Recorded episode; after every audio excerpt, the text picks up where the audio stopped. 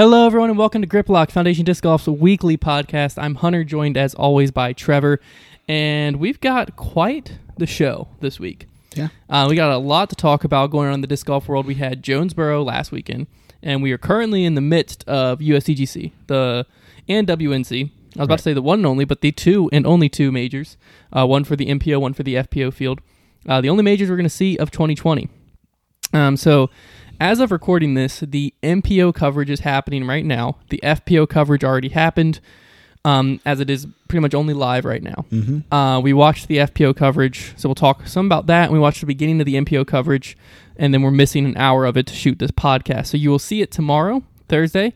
Um, we should release it in the morning if you watch it right when it comes out, but uh, we've only seen part of Wednesday's coverage. So we're not going to talk too much about the event score wise or anything like that.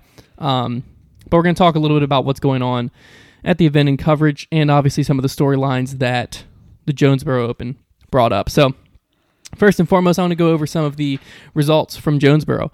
Uh, we had Calvin taking it down by one over Paul in second, and then Double G coming coming in third. Over on the FPO side, we had an absolute dominant performance by Paige Pierce, Yeah. taking her to a 13 stroke win over Catrina Allen second and Hailey King third. And then on the dark horse picks, we had my boy Jeff Corns taking down was it Zach Dumond? Is that who you had? Yeah. Zach Dumond.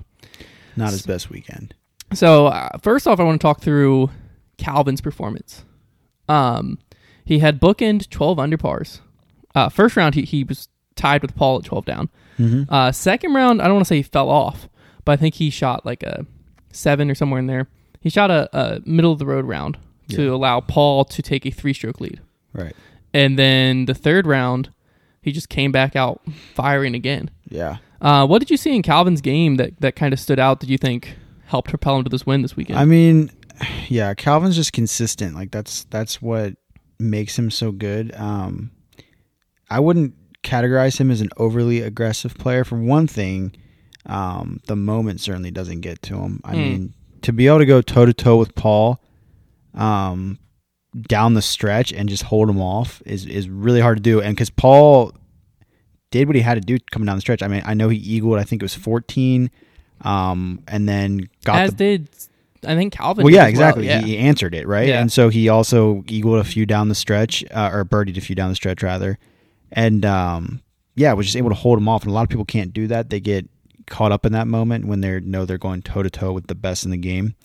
Um, so yeah, I mean, what I've always noticed with Calvin is like putting, especially uh, ice water in his veins. Absolutely. Nailed that putt on what was seventeen, right? Uh, nailed might be. He made the putt. He made the putt. Regardless, he It made, was a- a baller move. Yeah, it was a sick putt, and you know, yeah, he's just he's just ice cold. Calvin, I've said I've been on the Calvin train since the beginning of the, since I joined this podcast, and I I still think you know marketability wise, you know that's one thing, but like you can't you can't deny the dude is just good at disc golf. He's very he's very much a robotic player. Like, Yeah. he throws like the same shots over and over again, but they work very consistently. He doesn't do anything that shocks you as far as shot choices, but he consistently gets it done. And, you know, that's why I'm curious to see what he does at the USDGC because it's a course where you stay in bounds and just execute and you will play well. Yeah, I mean he's coming into it off of a very very solid performance. You know, normally in a tournament like this, I feel like on our podcast or or uh, just general disc golf talk, a lot of times this story is where Paul slipped up. Right.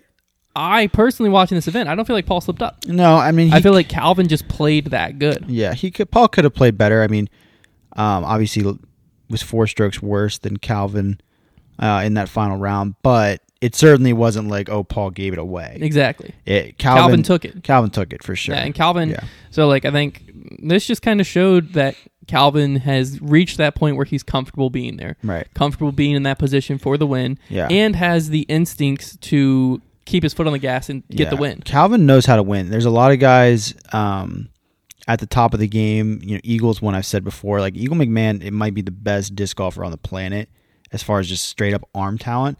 But I don't really think he knows how to win yet. Uh, and that's something you can. Some guys are just have that instinct. Some guys kind of have to figure it out. And I think Calvin Calvin knows how to win. Like he seems to have that killer instinct down the wire to be able to hold off good players, not get worked up, uh, and put guys away because that's ultimately you can be as good as you want. Uh, because there are a lot of players who have a lot of arm talent and just don't quite have the mental mm. capacity, like as far as staying in their game and you know staying focused to to close out tournaments and win.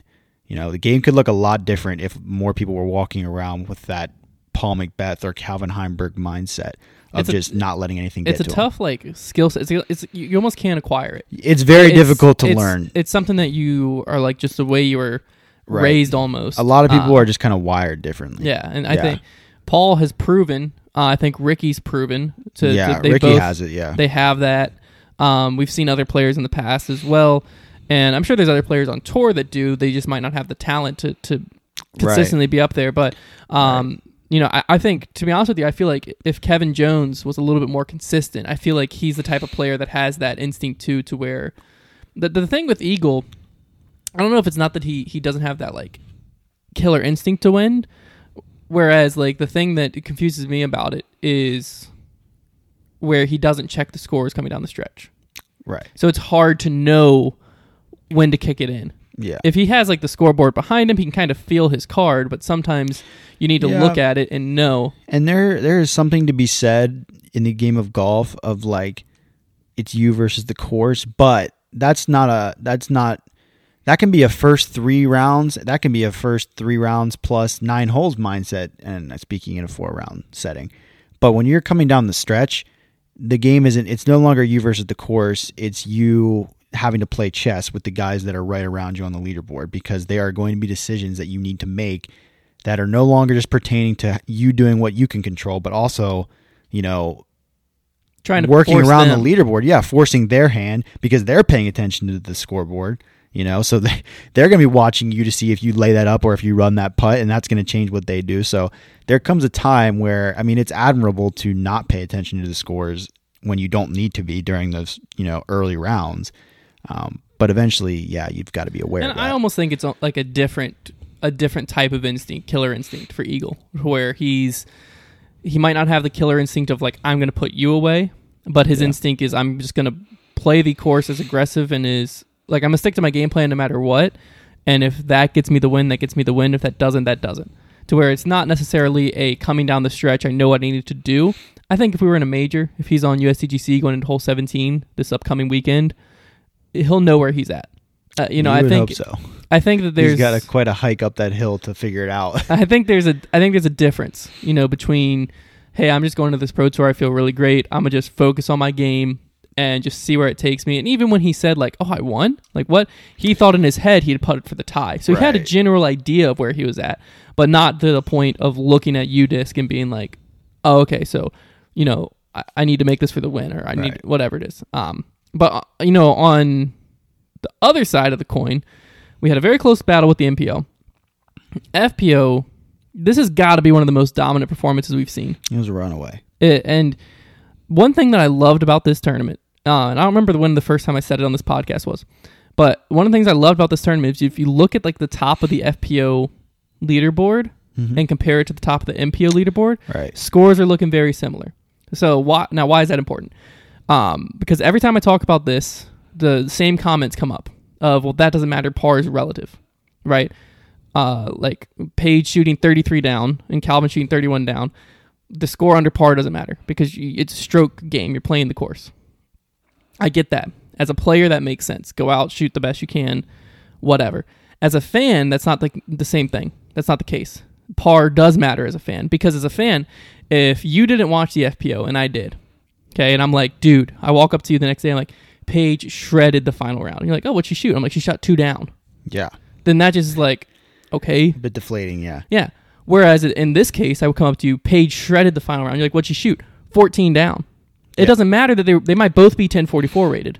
It's true. But it being 14 down puts this little more just like, oh, frick, like that's a hot round on our minds. So I think this was a perfect example of the FPO field, the course being designed and set up for their game to where they can shoot, you know, use their skills, the more technical side. You know, they don't, a lot of them don't have the same type of pushing distance and stuff like that that the MPO side has. Use this, like making the pars and stuff fit the FPO skill set so that we can see scores like this. That is great for the FPO field, in my opinion. I think so. It makes I- a better headline. It's a lot more exciting. Yeah, and I think that's something that's going to help get more people in, is because now, if I'm just a fan and I heard Paige shot 14 down the final round, I'm and maybe that's just me, but I'm a lot more You likely know- to go back and watch that round than I am if you told me Yeah. Paige shot two down or one up or three down or whatever it may and be. it's so true. Like I've lately, I've seen like a, I've been getting a lot of people into disc golf and like seeing a lot of beginners uh, play the game. And my mindset is very much par is relative. Like, don't worry about those numbers. Um, Yeah. And but when I'm playing with them, you know, I'll be out there playing with you know my fiance, where we're trying to like explain the game and show her how to play, and you know, she'll you know if she makes like a really good five on a hole you know all they're thinking is bogey the beginners you know bogey birdie and par like resonate way more than the number yeah. so like making those birdies um more reasonable to achieve it really does have a more positive effect on the game i think Yeah. even even for the players i think Yeah. because as a player like It's it's de- it would be like deflating if I went out and I Right. tore up the course. I'm like two over, and there's Right. courses like that for MPO too. right Like if you go play, I think Northwoods is a good example. You know, a lot of the MPO field is going to be around par or over par. You know, a very very hot rounds like nine under. That course can beat you up. You know, Yeah. and I'm all for courses getting tougher and getting away from shooting like 15, 16 down. yeah But at the same time, on the uh, FPO side, I'm for courses getting not necessarily easier. just the, like want- similar to what yeah, I want the, I want the. MPO and FPO scores to match kind up of a line yeah because I think that is something that kind of plays into this whole uh thing of like people not wanting to watch the FPO because they, the number one reason you hear is it's like it's boring. right and i it's can way more electric when people are hitting putts for eagle, even if it's a 400 foot hole and that putt was for eagle.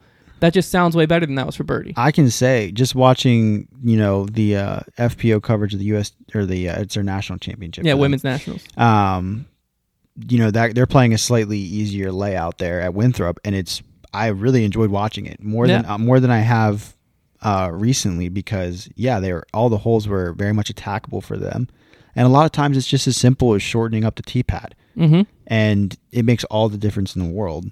And Yeah. it makes it a lot more exciting, I think, for them and for the spectators. Yeah, I think people a lot of times people will come at the opposite side and be like, "Well, shortening it up, then that just makes it look more boring." And I don't think so. You don't. You could Because you barely tell the difference. right? Exactly. You can barely tell the difference. A lot of the holes, and maybe it works. Probably works better at some courses than other. Mhm, definitely. Um, especially, oh, it probably works a lot better at open courses where you're not taking away initial gaps and things like that.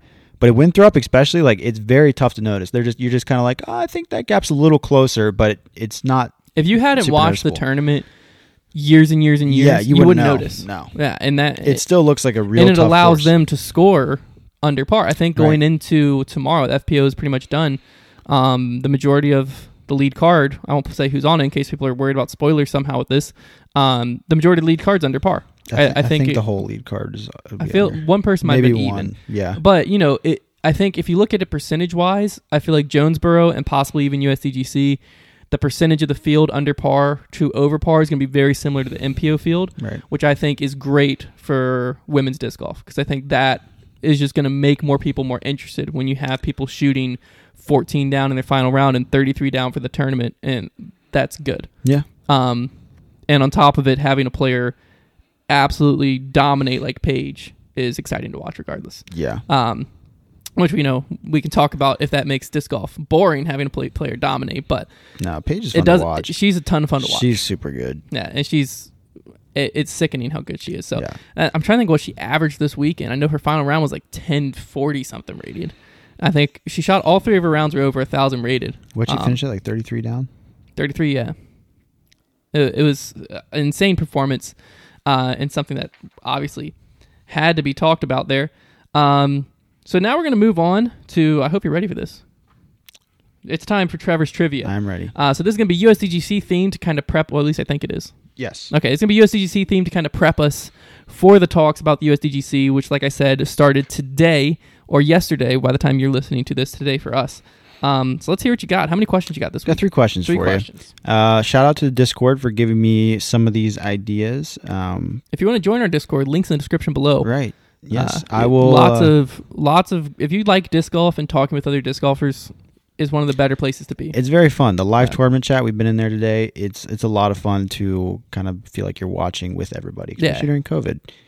Um. All right. First question. This, this one's a little bit tough, but you you know some things that surprise me sometimes. So as you know, the USDGC they have these rocks, these commemorative rocks.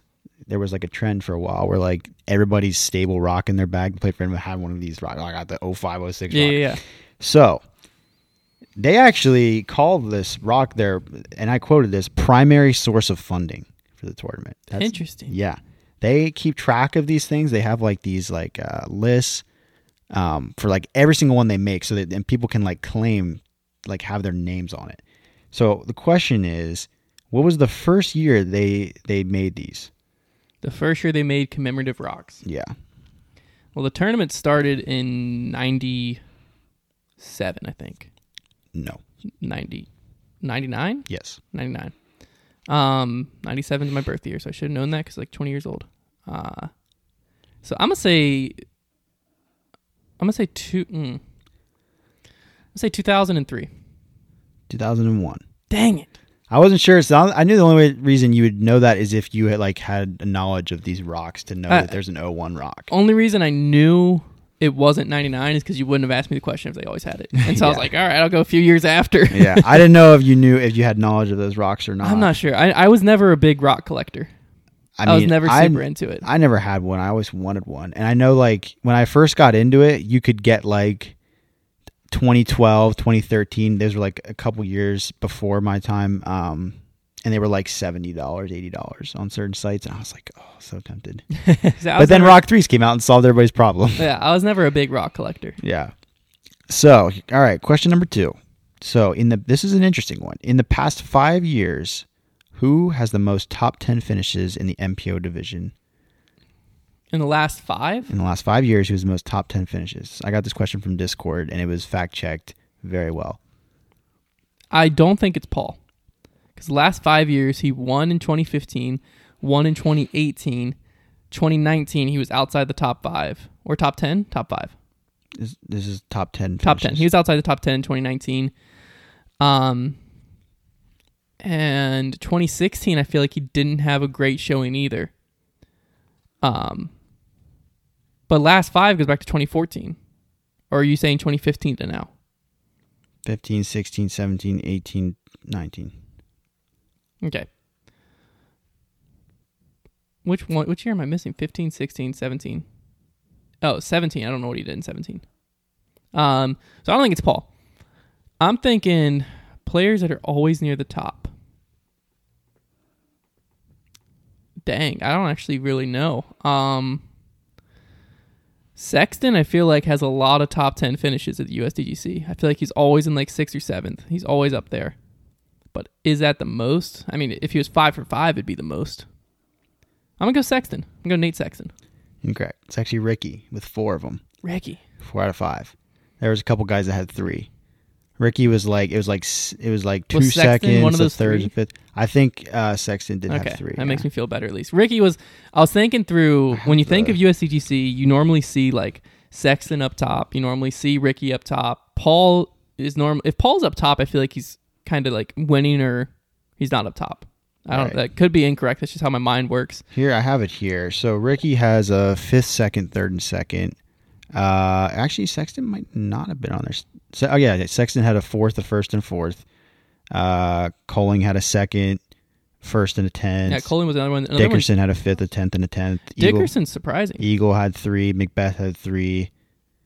Doss had three. Yuli had three. Quite a few guys. Doss had three. had three in the last five years. eighth, eighth, and third. That's even more impressive because he hasn't. He didn't play last year. He might not have played the year before. He might have went three for three before Yeah. he missed two. Yeah, Ricky with the. Uh, All right, what's the uh, what's the All right, final one? final question? I probably should have guessed Rick. This one I just I just learned about. Um, I didn't even know this. Well, I think I'd heard of this once before, but this is pretty crazy. So during the 2003 USDGC, Ken Climo and Barry Schultz battled in the legendary sudden death playoff. How many holes was the playoff? Who won? And which hole did it end on? I will tell you that they do the three hole loop. That is still Yeah, the one do. seventeen eighteen. yes, Um, Barry Schultz won, I believe. That is correct. Um, I'm gonna say it ended on.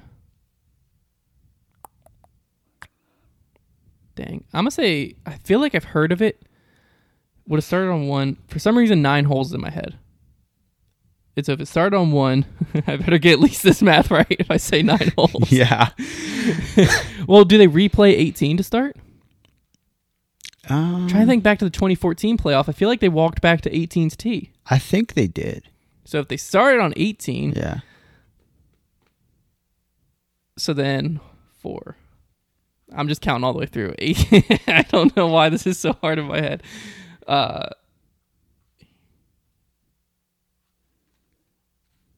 so I'm gonna say 17. The answer was 10 holes. They ended on 18.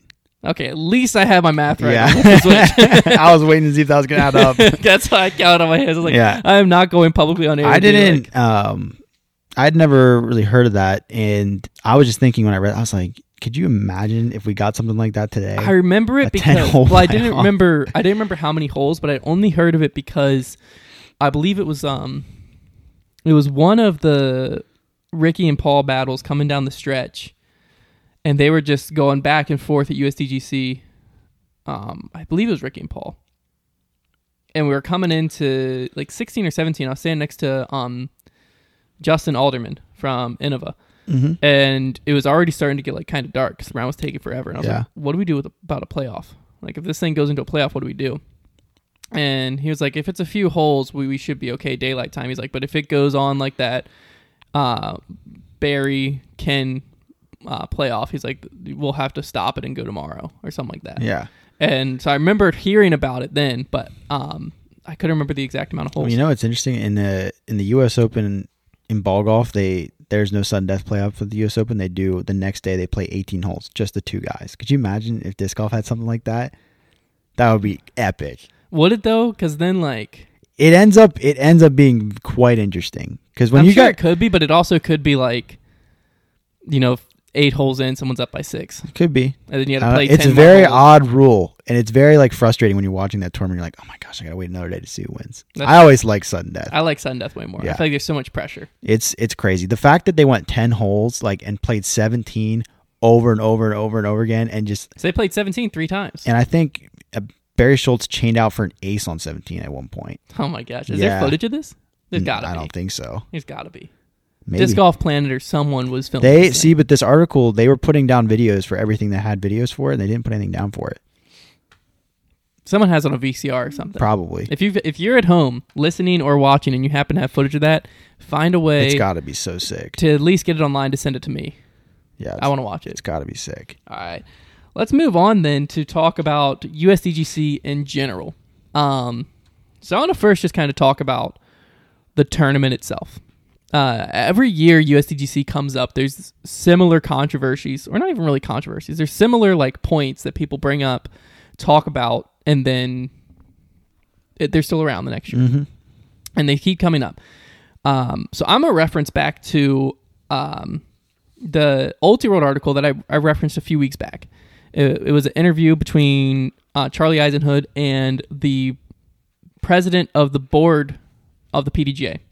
So a very high up person at the PDGA. Right.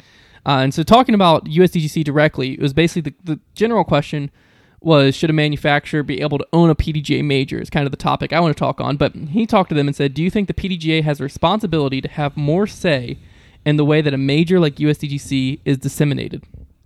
So this is the the board of directors president response. Well, USDGC is not our thing, right? It's a major and it's an awesome event, one of the biggest and best events out there, but it's run by the folks in Rock Hill. And it just so happens that this year is just unique and they're running a concurrent women's event. It's not usually the case. In fact, you notice the name is different. It's because it's not actually US women's. And you know, there's good and bad about that. I think running concurrent with the men's tournament, I think that some of it's good. I just I love to watch FPO and I watch FPO lead card, second card, just like the men for me. That part isn't what I wanted to bring up. Um, I want to talk about his initial response.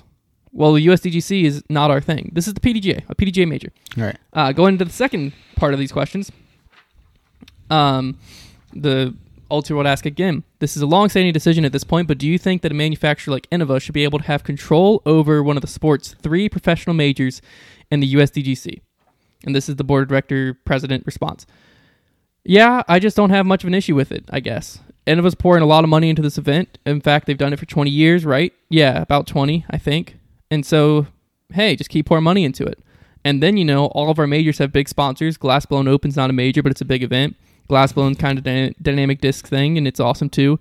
And it's awesome in a kind of different way. Each manufacturer has its own events or events, and you know, they're pouring money into resources into these events. I think it's great.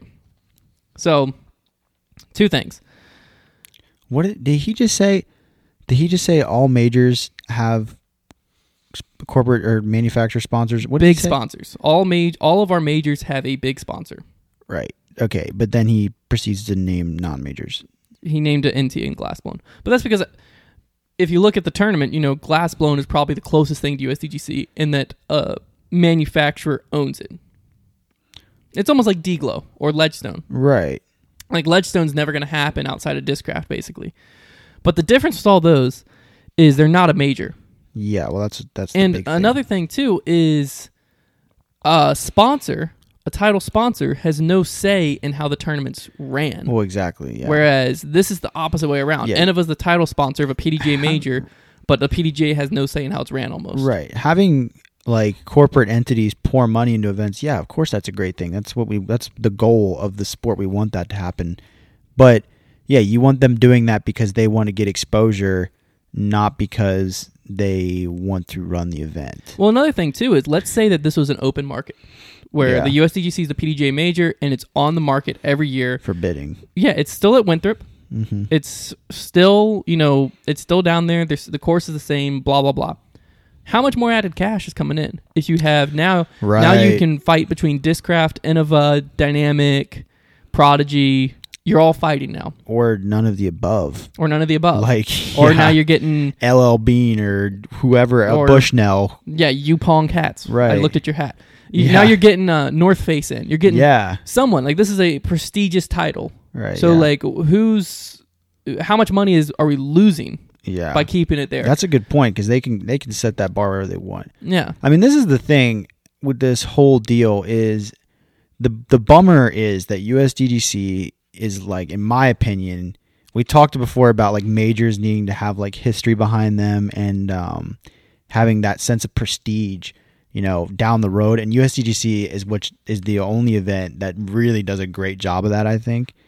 Uh, like or they do the best job. Not the only one Yeah. that does a great job. They're the, they do the best job of it. Like the USDGC to me, because World Worlds the title itself is the most prestigious, but that's only because it's world champion, right? And that's Yeah. because disc golf has that's what they put on discs. So and so world titles. Disc golf loves the whole idea of the world champion. But the USDGC as an event is like it's run so professionally. Everybody treats it so special. It's one. It's like probably the hardest tournament to win as It's well. so hard to win. The winner's changing all the time. Yeah. And it's on like the best tournament golf course there is, really, like as far as challenging the players and just psyching them out and making them crumble. Like it's so exciting to watch. Um but Innova has that hostage because they did start it. Yeah. In fairness, it's not like it started and Innova bought it. No, Innova literally created this thing. and that's another thing too. Is like if you look back in 1999 when it started, it's always been an Innova event and it's always been a major. right. It just started as well, a major. and the thing is, the game was small enough back then that like Innova had every right to say like it's not like they were some kind of monopoly back then, like saying we're going to own the major. They were like, hey, we should have a United States Disc Golf Championship. We have the resources to get that going, so let's do it. And they just so happened to still run it. Which, if I were them, like from Innova's point of view, of yeah, course, I wouldn't st- give it up. of course, they still own it because that's the thing. Now, you're only if the PDGA wanted to have all the majors, which I mean, in their in their position, obviously they're like, yeah, we don't really care because it doesn't really do much harm to anything. But if they wanted to have it, they would just have to create their own separate thing, and then they'd have to compete with a tournament that the players love. Well, see, this is the the tough thing to me is, well, I mean, there's another side of this too. Is like, it's a PDGA major that doesn't even play by PDGA rules. Right. Well, So- yeah, yeah, it's broken Yeah. Now I in that sense. I do want to say I like the USDGC's variant of the Oh, rules more than the yeah, PDGA. So do I. But if it's a PDGA major, it should play by the current PDGA rules. Right. There shouldn't be It's this. There shouldn't be this thing of yeah, you know, I averaged 1080 at USDGC, but my rating's going to go down because that doesn't count. Like it just it Yeah. doesn't count towards it. That doesn't make sense to me. But as far as a uh, someone owning a PDGA major, it makes no sense at all to me Yeah. because then the, the PDGA forfeits all their control. And if like like that's literally the exact quote. Well, USDGC is not our thing, right? Incorrect. The PD it's a PDGA major. It is your thing.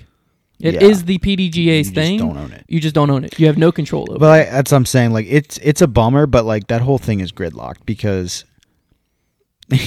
unless somehow like Innova's never giving that up because why would they? They they're gonna have to be bought out basically.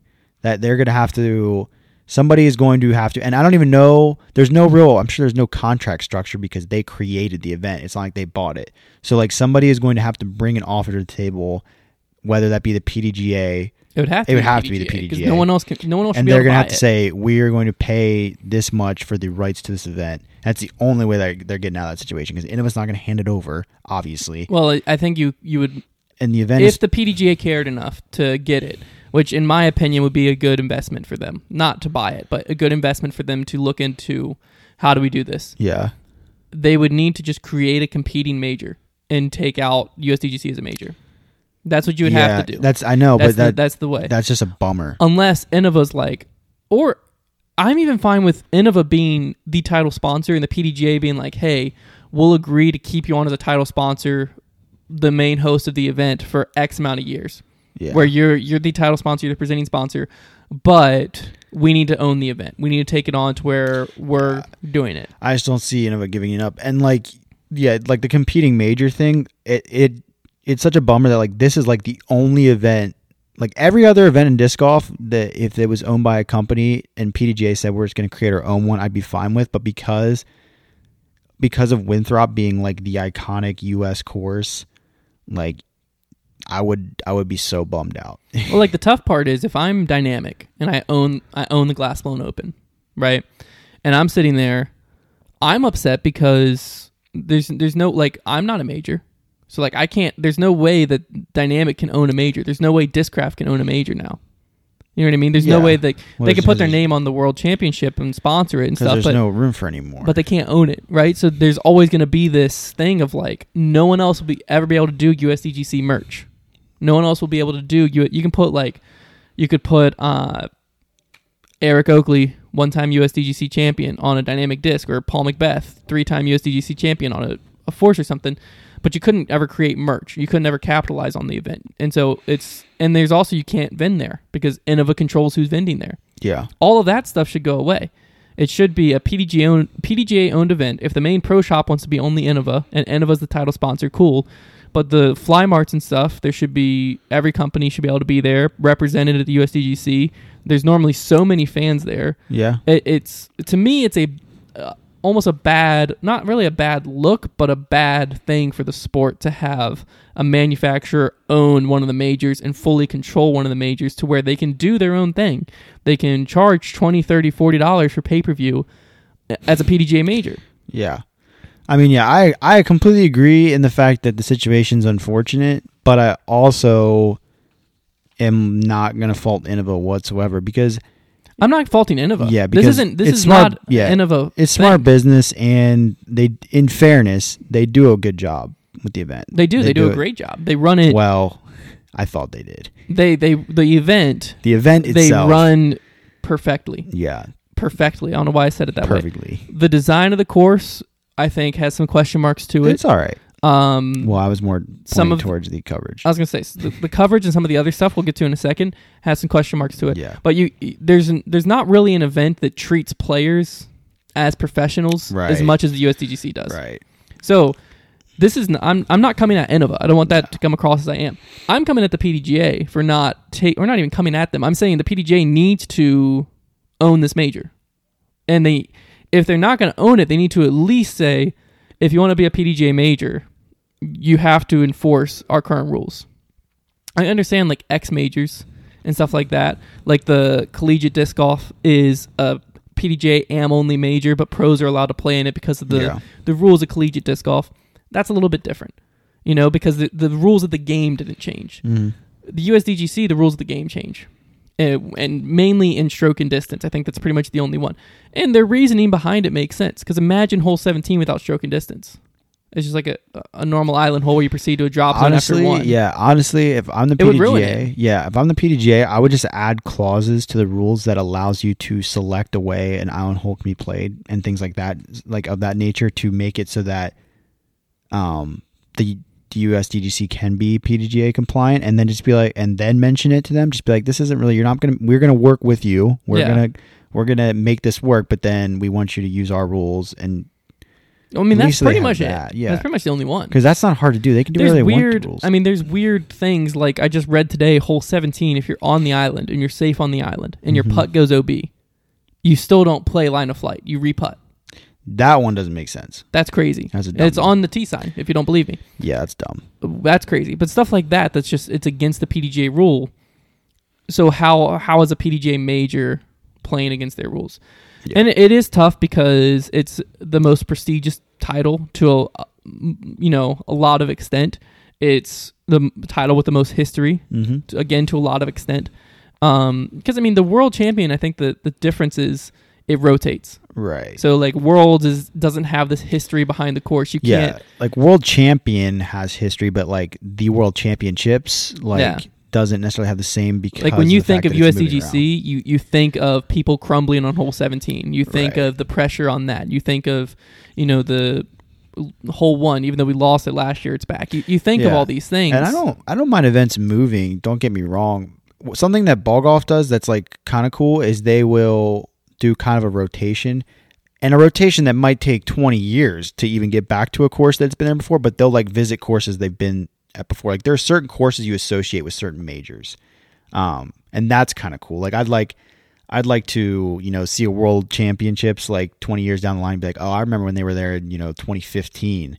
And like, yeah, that's a good world's course. Like, I think that's kind of cool yeah, and because then you can kind of look back and see like what happened at certain holes. Like, oh, I remember when they played this last time. Yeah, one thing good about worlds rotating is, and hopefully it's this is good for coming soon. It's good for tourism, Yeah, and it also allows it to go overseas, which True. hopefully will happen soon. yeah, that's a good point. It's a world championship. I don't understand why. I, I get that the majority of the field's going to be from the U.S., but if you put it in Finland, the top pros and from the U.S. that have a chance at winning are going over there, and then you're still going to have a full tournament from a great crop of fin- Finnish oh, pros, sure, yeah, or even just European pros in general. yeah, So to me, if it's rotating, I think it goes like East Coast, Midwest, West Coast, Finland, maybe somewhere else in Europe, back to East Coast, yeah. and then you just keep like have it on some type of cycle. I'm but very excited to have the European Open back. yes, I mean, the. European majors are so European good, Open is similar to USDGC in how good it treats. and they stay at the same course, right? It's always at the I'm Beast. pretty isn't it? sure. Yeah, Yeah. that's yeah. USDGC and European Open are really good majors. Now I do want to talk about the course a little bit.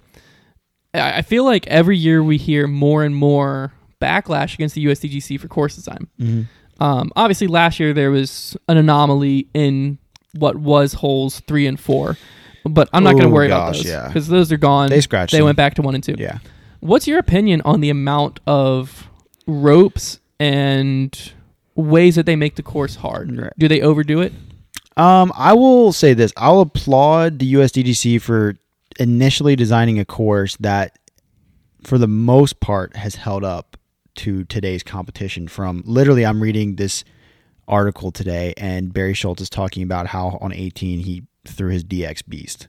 Like, the game has changed a lot. A lot of of it is because of the equipment, and for the most part, it's kept its structure. Um, and I think a lot of that has to do with because the event is so prestigious, guys just play nervous out there. Like the old hole one, I loved the old hole one. I'm talking about the straight little putter shot because guys would miss that hole all the time because it's you got jitters. Yeah. And like that's you know you're a good event when you can be difficult just because of how much people want to win. Just because it's USDGC. Just because it's Yeah. the name, right? Even when we were playing Dean's Cup, which had nothing to do with the USDGC, It's nerve wracking. but you were on the course and you heard your name called by the Yeah. same guy. Yeah, your nerves uh, skyrocketed. Yeah, it's Even shocking. just stepping up to 17's tee in a practice round, you look at it and you're like, yeah. because there's just history behind it. That's Right. the biggest thing is the history behind that course. But As far as like adjusting it though, Yeah. like the ropes, um, I don't. I've never had a problem. I love like having all the rope roped be, and They've made some changes. Like you can you can pretty much I don't think they've tightened the ropes to a point where it's like, okay, come on. Like they're still they're still fair enough, the ropes. And I like the way they're placed. I the OB makes sense there typically. The biggest complaint people get is the mozzarella sticks, the wooden poles that are um, next to certain baskets. I think they're on two, um, 16, 16, and there's one in the middle. Eight, I believe. Is it eight? Yes. So basically, what they're doing with those holes is they're trying to add some kind of defense to the hole by forcing you to throw your upshot to a certain place. It seems seems like that's the goal of the mozzarella stick. Is like we want you to throw your your drive or your upshot on a harder line Yeah. because you throw it the easier line, you're now dealing with these random wooden poles. It, a good example of that would be on hole two. If you take it over the parking lot and land on the left side of the basket, right, you are not dealing with them. Yeah. If you play towards the fence, a little bit safer, Which is the more common play. the more common play, you're gonna have to deal with mozzarella sticks. So like that's an example of that. And here is if that's the goal, if that's what they're trying to accomplish with those, there's they look so bad and they're so annoying. There it, there's a more elegant way to do that, and I think it is hazard bunkers or areas, right? So if you land in it, you're getting a penalty stroke, but you're not putting through some wooden pole. You're just putting from where you landed in the hazard. And it still makes it so that you have to do the same thing. You have to throw your upshot a different line because you're avoiding something. So I think there's just a more elegant way to do that. And like some sand bunkers would look like really, really nice in that course. It would fit the aesthetic. They've there's sand on um, hole 6 Mhm. looks great. Like they could they could do that. I guess that might be confusing that that sand's not OB, but Yeah. the other ones are. But that's the only problem I've ever had. I think with uh, what they've done to that course to make it more difficult. I think it's a pretty much a consensus. I mean, even Eagle Yeah. McMahon himself, you know, a top pro, despises them. I don't think I've ever heard any, anybody say they're a good addition. Yeah, I mean Dustin Keegan, I think Innova posted a picture, or might have been USDC posted a picture of like hole 16, Yeah, and said, "How are you approaching it this year?" And he said, "With a chainsaw to cut those things down and then go back to play a real hole." yeah. Um, And Eagle reposted it. yeah, Eagle reposted it and said like that's amazing. Um, but I, I I honestly think that I might, and it sounds like you're in the same boat as me. We might be in the minority in this part of it where the ropes as a spectator and even when I've played the course, I've never been as a competitor, but playing the course just like warming up, they don't bother me. No. They because to me, it I get. I think the hard part is like the visual of it. People don't like don't like looking like like hole three for instance. There's no rhyme or reason to shaping the fairway the way they did. right. Uh, it's the ropes just on the left, um, to where it might be hard visually watching to tell if someone's in bounds or out of bounds. Okay, but I think that what you you said is a good thing is like they've succeeded in keeping the history of the course together. And the ropes allow them to change the course enough to make it tighter in some spots, yeah. you know, lengthen the whole landing zone, like where you want to be landing and stuff like that, to where it can adapt and Yeah. it can challenge, consistently challenge the top of the Right. game uh, over and over and over. and we've played it. We've played these these ropes. I've seen them in person. I've thrown them, and they are completely fair.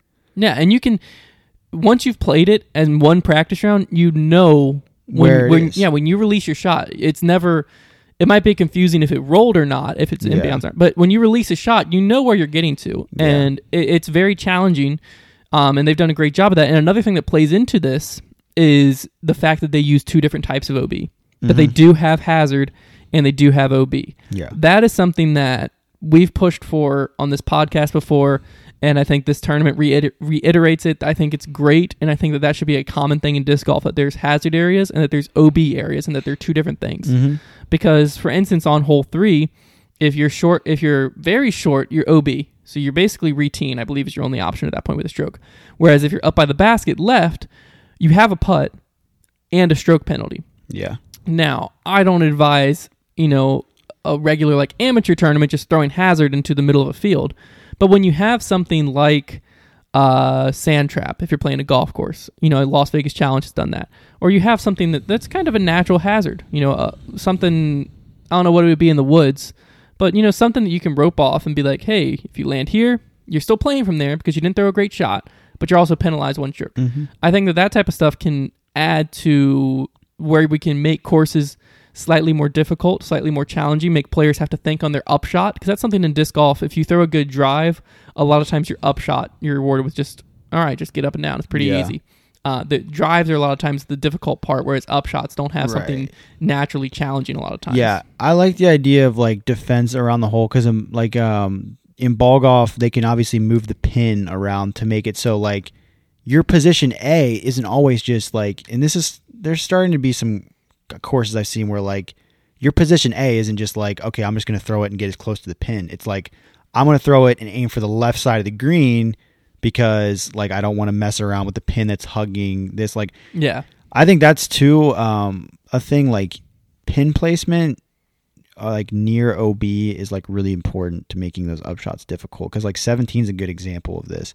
Like, you obviously your strategy on 17 is not to attack the pin, yeah, especially when it's in that left pin. You're you're aiming to dump about 25, 30 feet right of it. yeah. And then I want to right. I want to see more.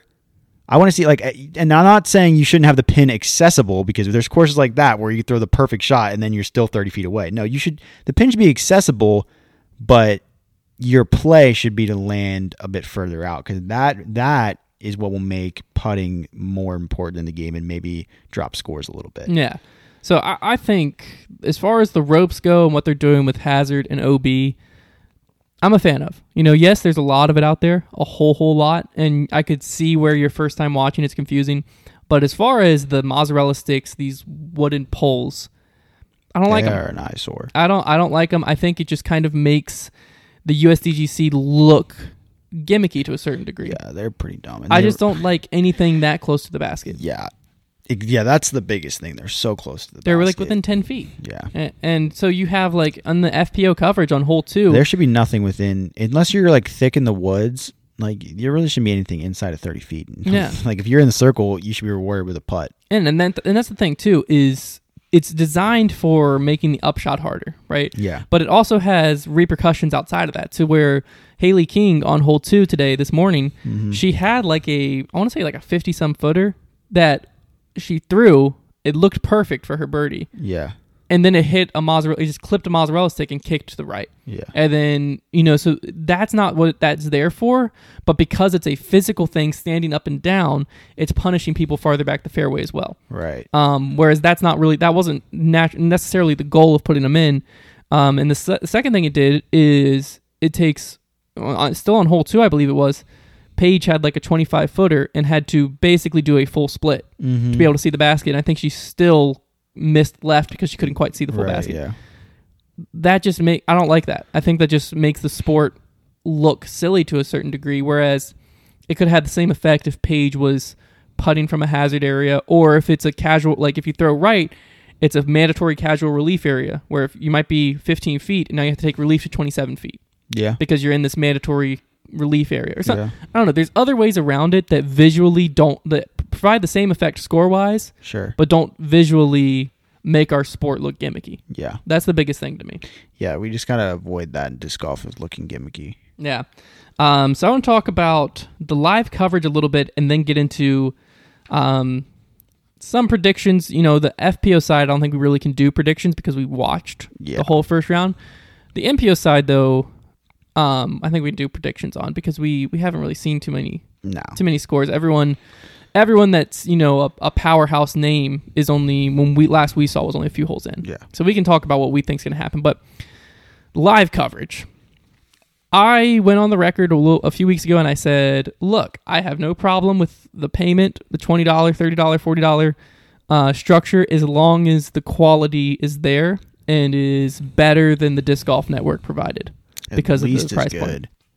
And unfortunately, It's awful. it did not start good. Um, it did not start good at all. Um, and it wasn't like th- what's tough is I don't think it was the people behind the scenes. Eh, It was the Mhm. switcher. The switcher Yeah. was struggling this morning. I, I don't want to fully rate the stream because we do still have several days, but it, it gave me a little bit of flashbacks to the Pro Tour when they tried to bring it all in house Yeah. for the memorial and they were working out the kinks live on air and it's like no no no like the, especially in this case I, I paid 20 bucks to watch Yeah. this I'm not paying to watch you make mistakes and figure out this thing. Get you paid for a polished product. Yeah, I, I paid for you to already mm-hmm. have this worked out. Right. So this morning, for instance, FPO hole one, you know, they had the intro, it looked good. They cut to Hannah McBeth and Juliana Korver. They talked. They were very, you know, nothing. Everything was going good. They were doing good. They had some good topics, time filler wise. Cuts over to hole one, introduces the the players. Um, that's when things kind of were like, uh, what's going on? So the cuts were not very smooth. No. Um, the transitions weren't very smooth. The players, the shots of the players, I started on hole one, but then several times throughout the FPO out of round, focus. out of focus, Yeah. to where I'm like shooting Trevor clearly, but then like some random guy on his phone in the background was in focus, and so I'm like, you're drawing my eye to that random guy by accident. Yeah. Also, players would throw, This was the worst crime of the whole thing. and it would stay on the player. You would not only like sometimes it would happen right as they're releasing the disc and then switch, but like I want to see The flight. I want to see it come out of their hand. Like I don't want to see like their reaction. Well, then there was times where you didn't even. sometimes you, you didn't didn't see it at at all. all. Yes, the commentators, the poor commentators, like you got Hannah and Juliana Korver, are like having to speculate what Yeah, may they- have happened. They by had no looking, idea. by looking at the player's reaction and like honestly they did best they could like i felt so bad for them i would have been really upset because i'm like Yeah. and they're having to look at UDisc to see where that shot yeah, that landed. happened multiple times where Like, Juliana oh Korver gosh was like, well, judging on her body language, that looked like it, it might not have been a great shot. And then Hannah was like, yeah, well, looking at my UDisc, it appears it's off the fairway. and like good on you for at least looking at UDisc like that was Yeah. smart because like Props to you to being able to recover that a little bit. yeah But that was frustrating for us as a viewer because that's bad yeah not even the commentators knew where this disc went. if i yeah i'm telling you right now it's day one but like if i'm watching round four and somebody throws an important shot or a putt and i don't see it i'm gonna be real mad As the round went on, it seemed to get better. At the beginning of the round, they also cut to a drone shot, and then they tried to throw up a scoreboard graphic that flashed on the screen and went away, and then flashed on again, and then they cut away from it. yeah some of the graphics were a bit choppy Um, so that was weird. Uh, they also had the hot mic on the camera constantly on, and to the point that at the beginning, the first few holes, you couldn't hear Hannah or Juliana Korver at all. Mhm. Like they, they would, yeah you know, your guess is as good as mine, is what they said. And my audio on my Mac was all the way up, and all I could hear was birds chirping, and you know, you could hear the players throwing great, and the wind, you could hear that real good, but you couldn't hear the commentators. Mm-hmm. Um, they seemed to fix that a little bit before the men teed off. Um, but you know, it just it. I wanted to like it. I all really did. did because especially you're asking, who knows how many people paid 20 30 or 40 dollars and it honestly it it seemed like smashbox coverage from like five years ago like when smashbox was just Yeah. getting like it was super their groove in live to where like no they were just experimenting with a bunch of stuff. No one had it figured out. That's kind of what it felt like except for now we're five years later and we have this figured out. Mhm. to where like we watched the inside the arena uh middle show and the graphics were just like the cuts were so smooth so much smoother. The graphics you know and the audio mixing There were still a few issues, but it was much better. yeah e- everything Much less Noticeable. everything was more refined and it's because they've been doing it all year Right. so to me they should have just had the disc golf network do it Yeah. and you know maybe you make the subscribers pay a little bit extra to get the USDGC coverage, but at least you know you have a team that's been doing this and knows it. And then uh, when the MPO started, um, you know the, there was a little bit of audio, you know here and there. The biggest thing was uh, Ian and Philo didn't seem prepared to fill as much time as they needed to fill. Yeah. But that's just that. well, they're taking direction, I think, from their headset. yeah, that Like, would be tough. that's really hard to like be able to talk, talk, talk, like when you're live, hear something, keep ca- carrying a conversation, and like also tie in what they're saying. It's a lot at once. Especially if I believe this is Ian and Philo's first time doing live commentary. I could Yeah, be wrong on that. I, They've done commentary for Central Coast several times Right. before. Um, and I think the I obviously we're missing the stream right now. I think they will do a great job of the actual commentary sure, part. yeah. But I think just starting it off, they're a little nervous. Um, but I really hope, and there's also a few picture in pictures issues. There, there was a bunch of like little issues that just added up to make the stream like not A lot less than Great. twenty dollars or Yeah. thirty or forty. So I'm hoping if if by the final day it is refined, we did get a lot of coverage of the chase card. We were getting a lot of disc golf. I will say that. That's true. Yeah. there was a lot of disc golf. It was good from that aspect. So if by the final day this stuff can be worked out, then next week on the podcast you will get a much happier version of me.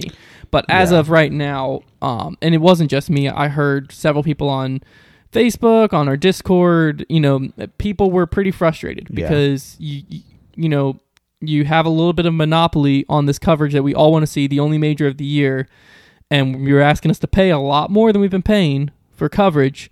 So you, we're going to hold you to a little bit higher standard. right. And unfortunately, the first few hours was that standard was not met. Hopefully, the remainder of the tournament will be, but it was it was a little bit disappointing. hmm To say the least. Yeah. So um FPO side, you know, if you're worried about spoilers, there's your warning. I don't know I, don't think you could be worried about spoilers because I mean, we got 2 weeks until someone who's not paying for live is going to see this coverage. Right. I guess someone who pays is going to watch condensed the next day, Yeah. maybe. Paige Pierce went off. I think she Yeah. has a 5-stroke lead currently. Four. 4 stroke. Ten down to Oh, six down. Cat birdied 18. Yeah.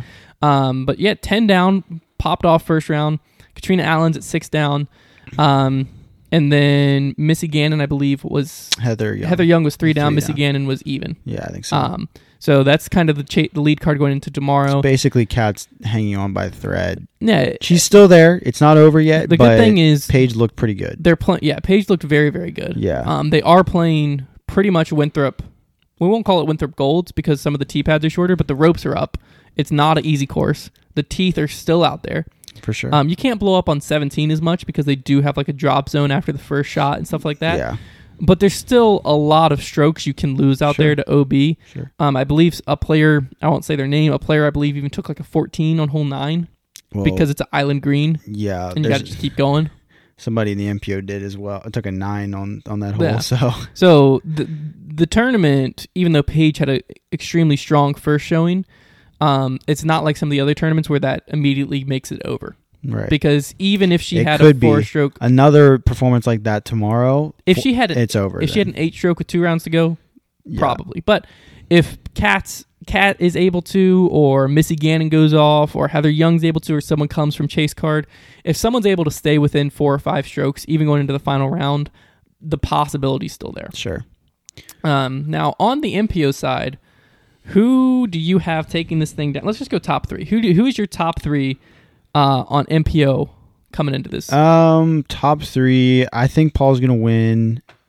Um, I know he has to want it really bad, being the only major this year, and I, I'm probably gonna say Ricky second, Heimburg third. So I have my my top three is the exact same but different order. Um, I do think Paul's gonna win. Uh, because like you said, it's the only major of the year. Um, I, I think he's going to be ready to just come out there. He's going to be ticked off about last year. Uh, he's this is the scene last year where his ankle finally like officially kind of broke Mm-hmm. um, to the point that it's still hurting him this year. Um, Yeah. Obviously, he's been able to play fine. It's not affecting his play too much. Uh, he had to take the brace off because that was affecting his play. But you know, I think he's going to be very hungry for this title. And when Paul is very hungry, especially when he's playing at a, a normal Paul level, uh, he's hard to beat. Yeah. Um, so I do have Paul winning. I think Calvin is going to be right behind him, though. Calvin has just, you know, he's been on the scene for a while, but this year he's kind of pulled ahead. And actually, I'm gonna switch it up. Um, am I? No, I'm gonna put Ricky in third. I was debating on Eagle because Eagle had a very, very strong showing here last year. Uh, well, it was last year he broke his hand, right? yes. I think he was in the lead or in second uh, when he unfortunately punched the ground and broke his hand. Um, but you know, he's back. He doesn't have anything left over from that. The a sidearm naturally plays very well at Winthrop, and he has a very large, big booming sidearm. So I think he's going to be up there. Um, but I'm not going to put him in my top three just because I think that Ricky. I think Calvin is on a little bit of a hot streak still. And I think that Ricky is also going to be extremely hungry because this time last year he was dealing with limes. This is the start of his Lyme. Um, so I just think there's there's too many external motivators to where Paul and Ricky uh, are going to be up there. Calvin's just kind of proven he's going to be up there, and I would not surprise me for Eagle to sneak in up there as well. Sure. Um, outside of those players, you know, there's there's always someone that's shocking at USDGC. That's one of the Yeah. beauties of the tournament itself. There's always someone that's up there. Could be anyone, but uh, that's my top three. I'm, I'm gonna stick with that. I almost snuck Eagle in, but I'll stick with Paul first, Calvin second, Ricky third. Can't go very wrong with that. All right, and uh, we're gonna head into the final segment of this show. I believe it was USDGC themed. It is USDGC themed, which is make that call. So basically, what happens is I go into the PDGA rule book, I find a rule of some sort that I think is interesting, and I see what call Trevor would make, and then let you know and him know if it's the right call. So you're on hole seven at USDGC. Okay, the bamboo Right. triple mando. Okay. Yes. One of your card mates throws a backhand, Mm-hmm. skips through the mando, and then cut rolls back to where he's up against the mando. Okay, he's a, he's a little bit off of it, Okay. but he's up against the mando. Um, in order for him to to feel like he can get a good stance and a good putt, he decides to hold on to the bamboo structure as he throws his disc. Is that legal? Okay. I've heard of this rule before. Um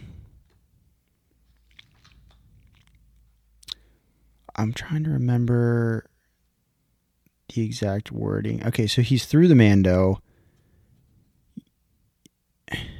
Where is he leaning? He he just he came through the mando, skipped, rolled back. He's like He's leaning against the back of the he's wall. not leaning against it. He's just pinched up against it. So in order for him to stand where he's comfortable, he he decides to hold on to the wall so that he can get a good. So basically, he's putt. using like He's using the bamboo wall to support himself. Right. to Okay. So my only wonder, I'm only wondering if there is a difference between like it being a man-made structure or just using a tree in the woods. Because I've definitely seen, I've definitely seen it where you're able to use as long as I think as long as you're not using it to like, I know you can't like fall forward and like hold on to something like to catch your balance. But I think if you're doing it like if you're holding onto a tree, like I've seen that and I've seen that be legal before. So I want to say and like that object is technically inbounds that he's holding on to. I'm going to say yes, he's able to hold on to it. Correct. So this is actually from the USDGC Yeah, what is the exact rule? handbook. It says yes, but only if the bamboo is farther from the hole than the lie. Ooh, interesting. Also, well, because you can't support yourself in front. So that's kind of what you were saying. Like, right, You can't yeah, yeah. But yeah, you could you could in theory, if your hands behind and you're holding on, you could have your front foot leaning in front as long as you don't put it on the ground. Cuz I've seen guys yeah like hang forward cuz they have to to like whether they're leaning out over a creek or whatever Mhm. it might be.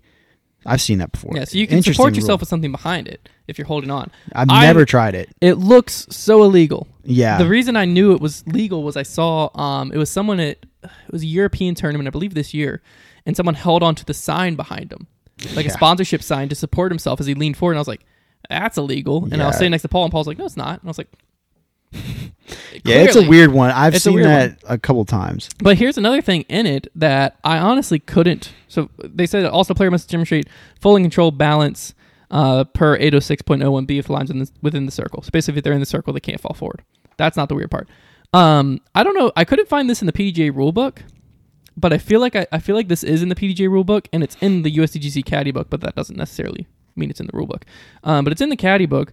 Players are also allowed one meter of relief perpendicular to the mandatory line closer to the target after having passed correctly through the mando. I couldn't find that in the PDGA rulebook, but I feel like that's just a normal rule that like the the mandatory line you can almost treat as an OB line. So like if you're up against it, you could take a meter relief off. That's true in the USDGC. Did it say no closer to the basket? no, it says towards the basket. So you can oh, yeah, 'cause you can line you can closer do that. to the in- target. You can do that in- with OB as well. Yeah. Um, I couldn't find it in the PDGA rulebook. I might have been searching the wrong terms. Well, it's a bit of a unique. Um, it's a bit of a unique mandatory because normally you wouldn't have to do that, but it's because the mandatory is literally a wall. yeah, Because normally mandatory is a tree, so it's not. but the really line might be to the right of it, so you could take a meter in. I don't know. If someone is able in the comments, whether you just know it or you're able to find the rule and quote it, Yeah. I'd be very interested to hear that. Because if you were leaned up against that wall, like you would n- almost need it. yeah, but if there's a Mando close to a basket somewhere, that could be a very helpful rule to know. It's like, oh, I get a meter off of this. Sure. I Yeah, interesting. I feel like I've heard it before. It might have just been in this scenario previously reading the caddy book. Um, but if you know the rule and that is a rule, please comment it down below. And other than that, guys, that is going to wrap it up for this week's episode of Grip Locked. Hopefully you enjoyed. Um, be sure if you're listening to us on Apple Podcasts, leave a review over there. Uh, we have 120 something reviews, I believe. Um, let's get that number up to 150 or even 200 reviews. Um, just let us know what you like, what you dislike. We read every single one of them. Uh, if you also want to leave your feedback and you listen to this on Spotify, Apple Podcasts, wherever, feel free to tweet at us at FoundationDG or message us on Instagram, Discord, anywhere like that to give us your feedback. Or if you're on YouTube, just comment it right down below. We read all of those as well and try to engage with them uh, when pertinent on top of that. mm-hmm. So I think that's going to be it. Um, no big foundation news as of yet, but be sure to tune into our social medias because there there are some things coming in pretty soon that we're excited about and can't wait to show you. Mm-hmm. All right, we will talk to you guys next week.